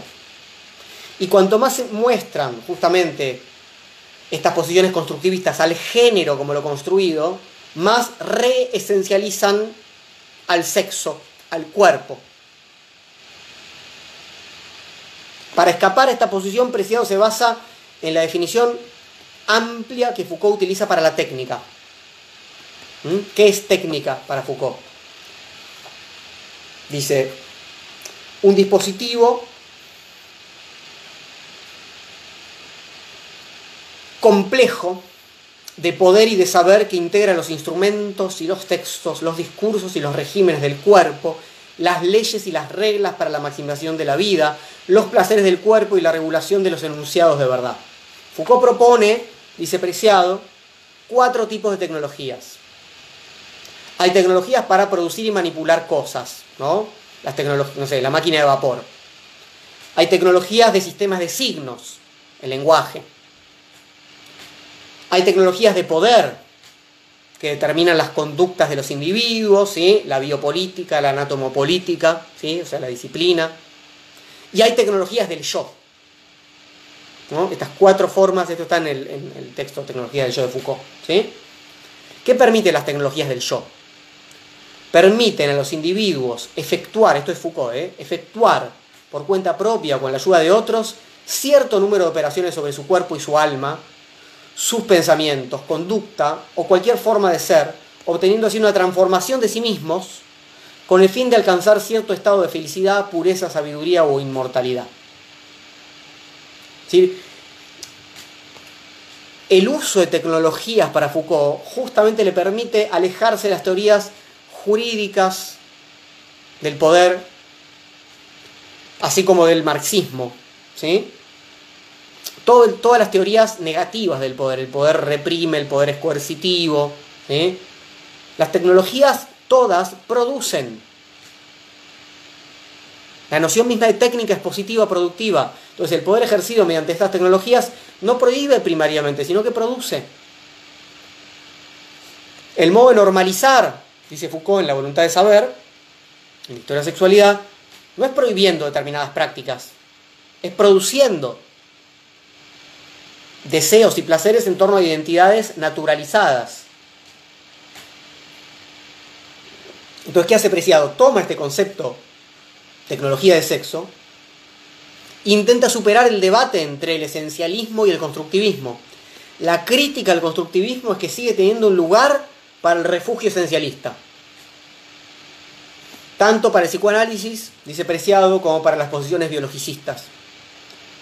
Hay todavía un supuesto metafísico cartesiano de un cuerpo dado, sobre el cual después operarían los mecanismos, ¿no?, culturales, etcétera.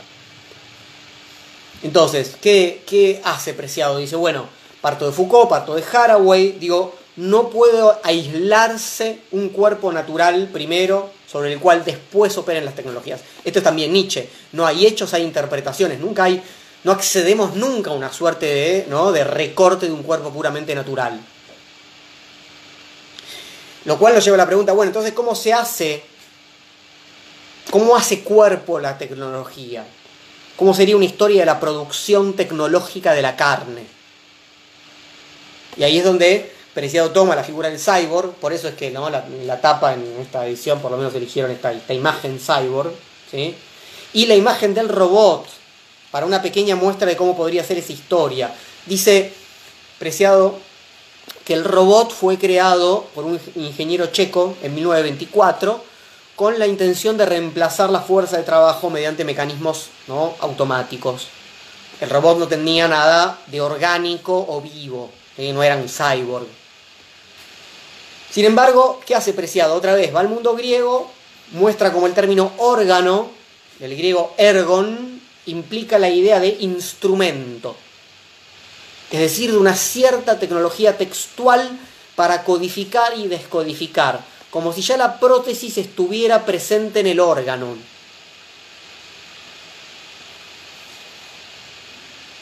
Son conceptos, ¿no? Lo que hace es mostrar justamente cómo, ¿no?, lo que nosotros, uno dice, bueno, no, es un órgano, es natural. Bueno, Haraway insiste, ¿no?, en pensar los modos de codificación y descodificación. Es muy diferente a el modo mecanicista mediante el cual representábamos, ¿no?, los cuerpos, pensábamos los cuerpos en la modernidad de los siglos diecisiete, dieciocho, ¿no?, con el modelo de la máquina, piensen en Descartes, ¿no?, y en Hobbes también. Entonces, ¿qué dice Preciado? El robot es una máquina que se piensa con el modelo de cuerpo y comportamiento de lo humano, ¿no? El robot es una máquina que tiene que, ¿no?, tiene que verse más o menos. Ahora, les leo un poquito. El robot es entonces el lugar de una transferencia de doble vía entre el cuerpo humano y la máquina. Algunas veces el cuerpo utiliza el instrumento como una parte de su estructura orgánica, prótesis. Otras veces la máquina integra el cuerpo como una pieza de su mecanismo. De la imagen del hombre-máquina del siglo dieciocho, donde el cuerpo masculino se pensaba como una totalidad mecánica, se pasa en el diecinueve a la imagen amenazadora de una máquina viva.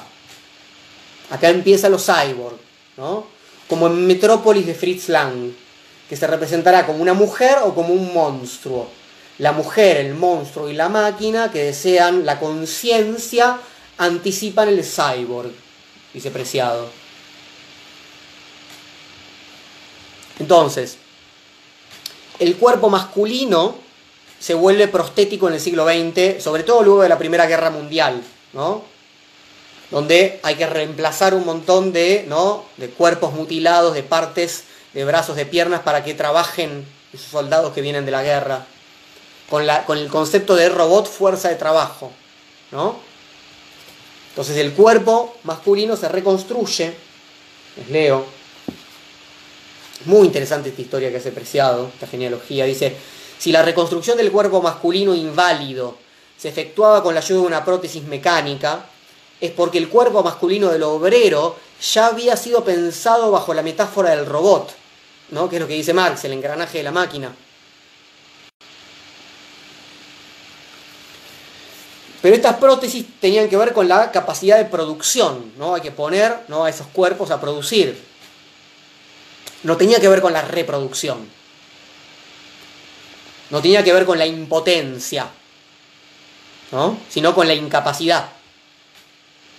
Entonces Preciado muestra que lo que se construye, ¿no?, si se construye un cuerpo, ¿no?, que ya se piensa desde el comienzo como un robot, si se construye puede deconstruirse, esa es la lógica. Si se deconstruye se puede desplazar, se puede reemplazar, etcétera, etcétera, etcétera, ¿sí?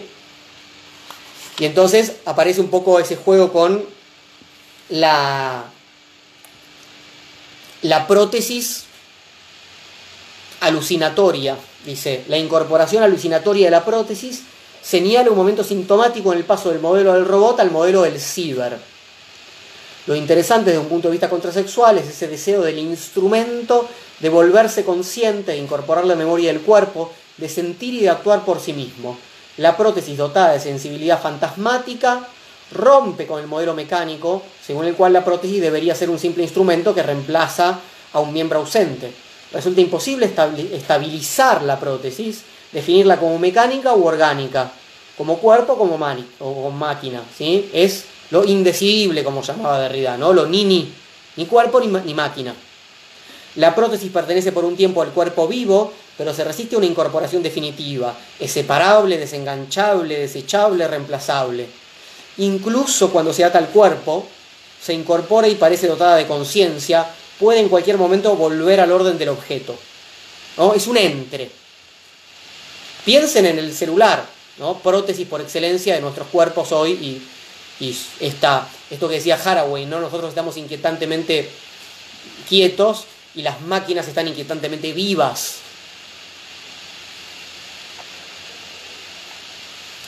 Entonces, Preciado sostiene que el dildo no es simplemente una parte de nuestro cuerpo, ¿no?, y se confunde con un pene, sino que el pene también es desenganchable, desechable, reemplazable. Por eso, desde una perspectiva contrasexual, desde la prótesis, estamos ya en un mundo poshumano o cyborg, como lo denomina Preciado. ¿Por qué? Leo un poquito. Porque la prótesis no reemplaza solamente un órgano ausente. Es también la modificación y el desarrollo de un órgano vivo con la ayuda de un suplemento tecnológico.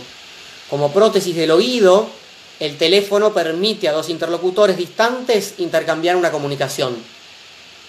La televisión es una prótesis del ojo y del oído que permite a un número indefinido de espectadores compartir una experiencia al mismo tiempo comunitaria y desencarnada.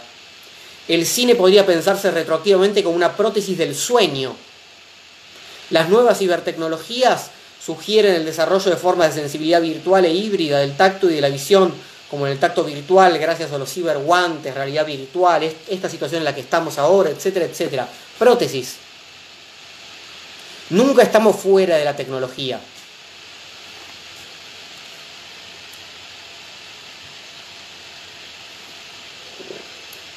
¿Qué hace la prótesis entonces?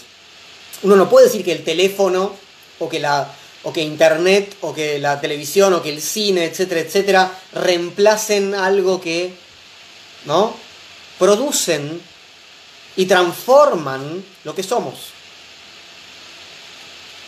Ya estamos en plena época cyborg, ¿no? La prótesis modifica el modo de comprender el cuerpo, sus competencias, desde un modelo de reemplazo de una discapacidad, ¿no? Dice Preciado, la máquina de escribir para ciegos. Bueno, personas ciegas, en una máquina que con, con ¿no? marcas para el tacto. Entonces hay un modo que en lugar de eso, de pensar la prótesis, un modo de mapear el cuerpo y sus experiencias. Dice Preciado, la producción de ceguera para escribir a máquina.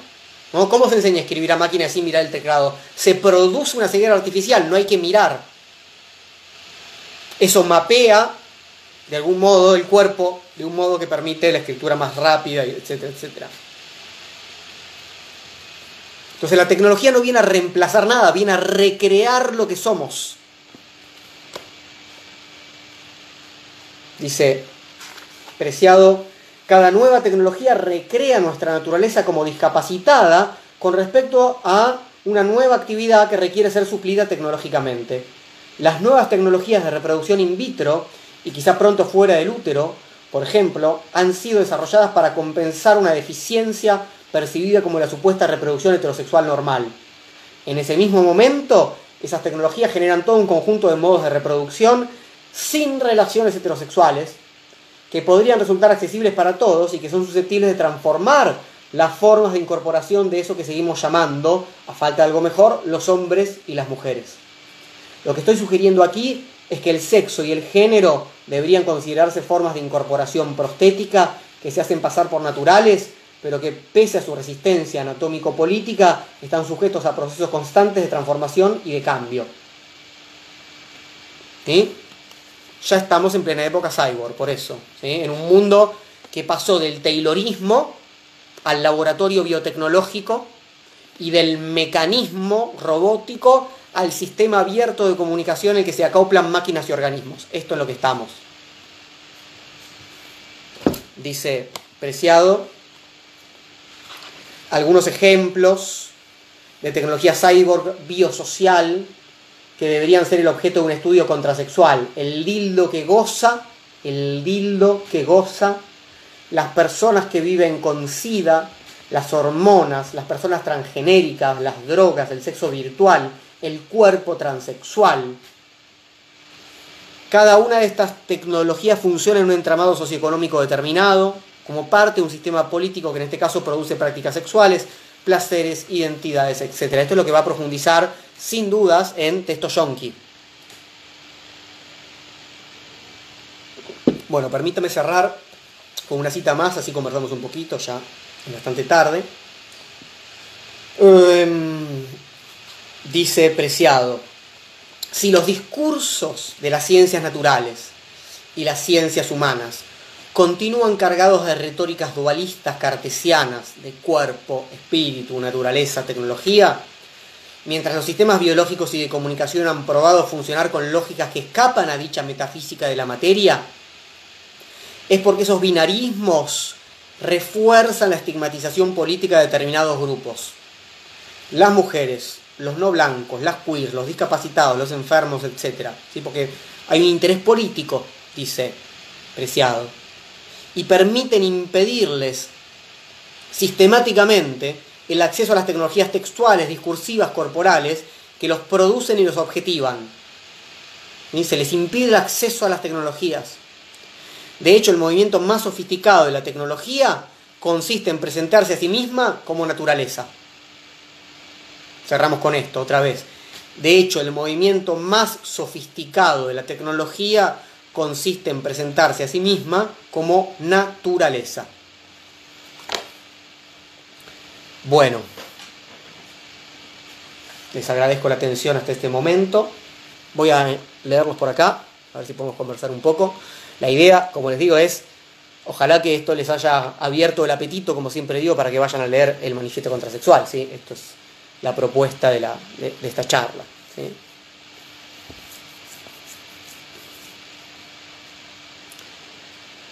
Facundo pregunta si se puede desarrollar un poco más la crítica de, de eh, Paul Preciado a Butler, en qué difiere lo performativo como acto de las tecnologías que Preciado propone.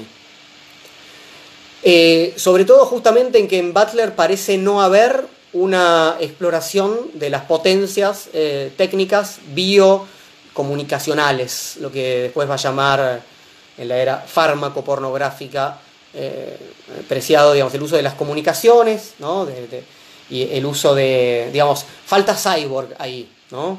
Falta microelectrónica, falta eh, microbiología, eh, química, etcétera, ¿no? Lo que trabaja eh, Butler sobre todo es, bueno, actitudes eh, corporales, gestos, ropa, etcétera, ¿sí?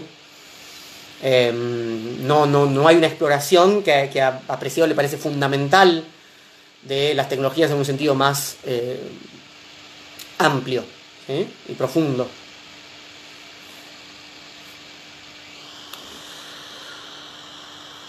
A ver si leo un poco.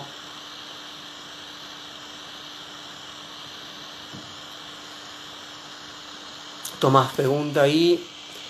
Digo, tal como los placeres, ¿se puede asumir que las maneras de sufrir también son fabricadas? Bueno, interesante lo que preguntás. Desde estas concepciones, sí. Desde estas concepciones, sí. No hay un, una suerte de sufrimiento natural. No hay nada natural en estas concepciones. No hay naturaleza, no hay... Eh, sí, hay historia y política, digamos, ¿no? Y, y técnicas involucradas. Joaquín pregunta, ¿cómo queda el juego de las identidades, categorías sexuales luego de esta genealogía de la tecnología de la sexualidad? ¿Cómo queda? Bueno, abierto, o queerizado, no sé cómo decirlo. Queda transformado, queda por, por, por seguir abriéndose, ¿no? Identidades y categorías van a ser siempre, como lo decía Preciado en relación a los contratos, temporales. Eso para empezar, ¿sí?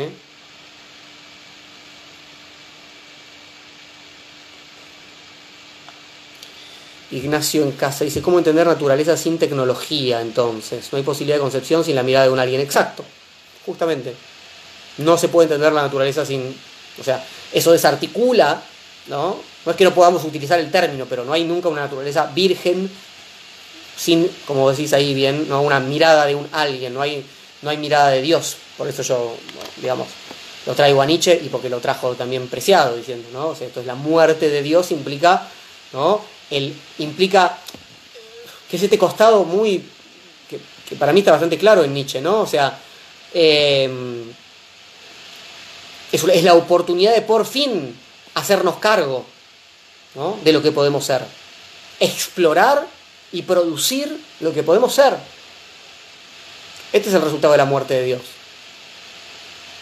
Con éticas que tenemos que generar nosotros, que nadie, que no, que no vienen dadas, que no son naturales, que no son, ¿no? Respetar la naturaleza. ¿Eh?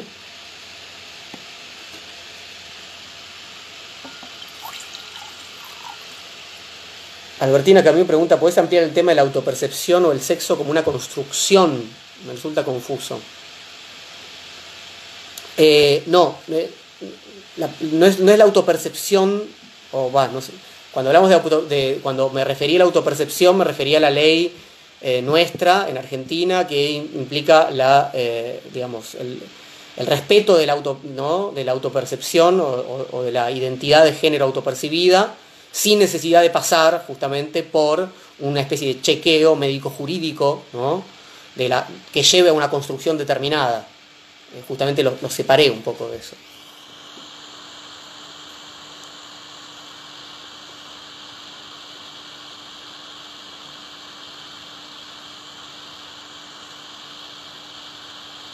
Ahí lo estaba diciendo Upsi, la importancia de la ley de identidad de género en nuestro país, una gran conquista. Martín Cohen, que está leyendo Heidegger, que estamos terminando, eh, para, antes de, de entrar en El pueblo sin atributos de Wendy Brown, estamos terminando Ser y Tiempo, acá, Ser y Tiempo, acá lo tenemos. Y sí, es, es una, una posibilidad de apertura, uno lo puede pensar en ese sentido, sin duda, ¿no?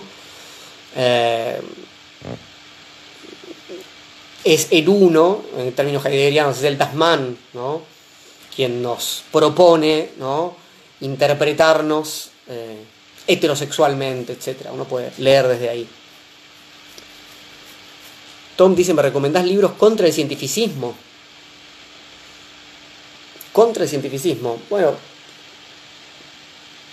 toda esta línea es contra el cientificismo. todo Foucault, todo, o sea, la, toda la epistemología Foucaultiana, por ejemplo, Nietzsche, Derrida, etcétera. Eh, no sé, léete eh, La arqueología del saber, o Las palabras y las cosas de Foucault, por ejemplo. Eh, Sebastián pregunta si hay determinismo tecnológico en Preciado. No, determinismo tecnológico de ninguna manera. No, no. O sea, no, o sea, no hay una... Hacer una genealogía pone justamente en, en cuenta, en, en evidencia que no hay determinismo, ¿sí? Eso no quiere decir que no haya, ¿no?, consecuencias, por eso eso es una genealogía, ¿sí? ¿Sí? Las, las tecnologías producen, ¿no? Eso produce una historia, ¿no?, en un, en un sentido, decía Preciado, ¿no?, una temporalidad lenta, ¿no?, que aparece como naturaleza, que, que se invisibiliza como, como tecnología, ¿no?, como, como historia, y... Pero eso no, no implica que haya un determinismo, no, no, no, de ninguna manera, ¿no?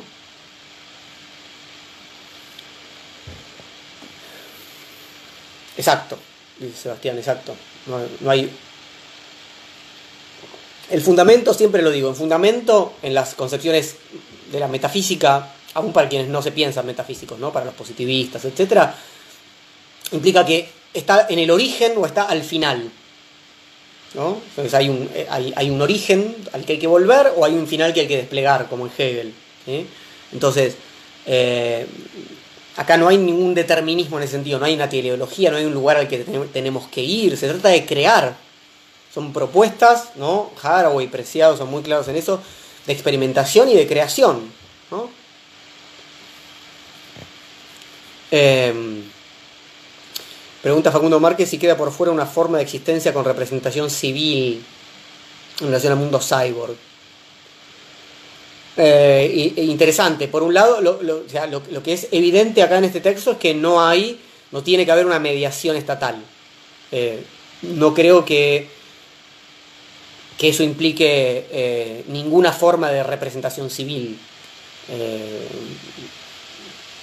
pero el problema... siempre me parece que es quien manda, ¿no?, sobre las experimentaciones cyborg. Por eso, en eh, Testo Yonqui lo que hace es hacer uso, un uso ilegal de la testosterona inyectable, justamente, eh, sin pedirle permiso, ¿no?, al Estado y a, y a los poderes civiles, inclusive, ¿no?, a la, a la medicina, etcétera. Bueno, gracias, Mónica, por tu aporte por Mercado Pago. Bueno, Eh, nada, les agradezco mucho por, por haberse quedado hasta esta hora y por esta conversación y, y sobre todo por la escucha atenta. La charla queda grabada en, en YouTube y queda también en Instagram para quienes quieran verla después. Recuerden, por favor, colaborar. Les agradezco mucho y la vez que viene, el domingo que viene, volvemos a hacer Filosofía de la Gorra en apoyo a los espacios culturales. Un abrazo.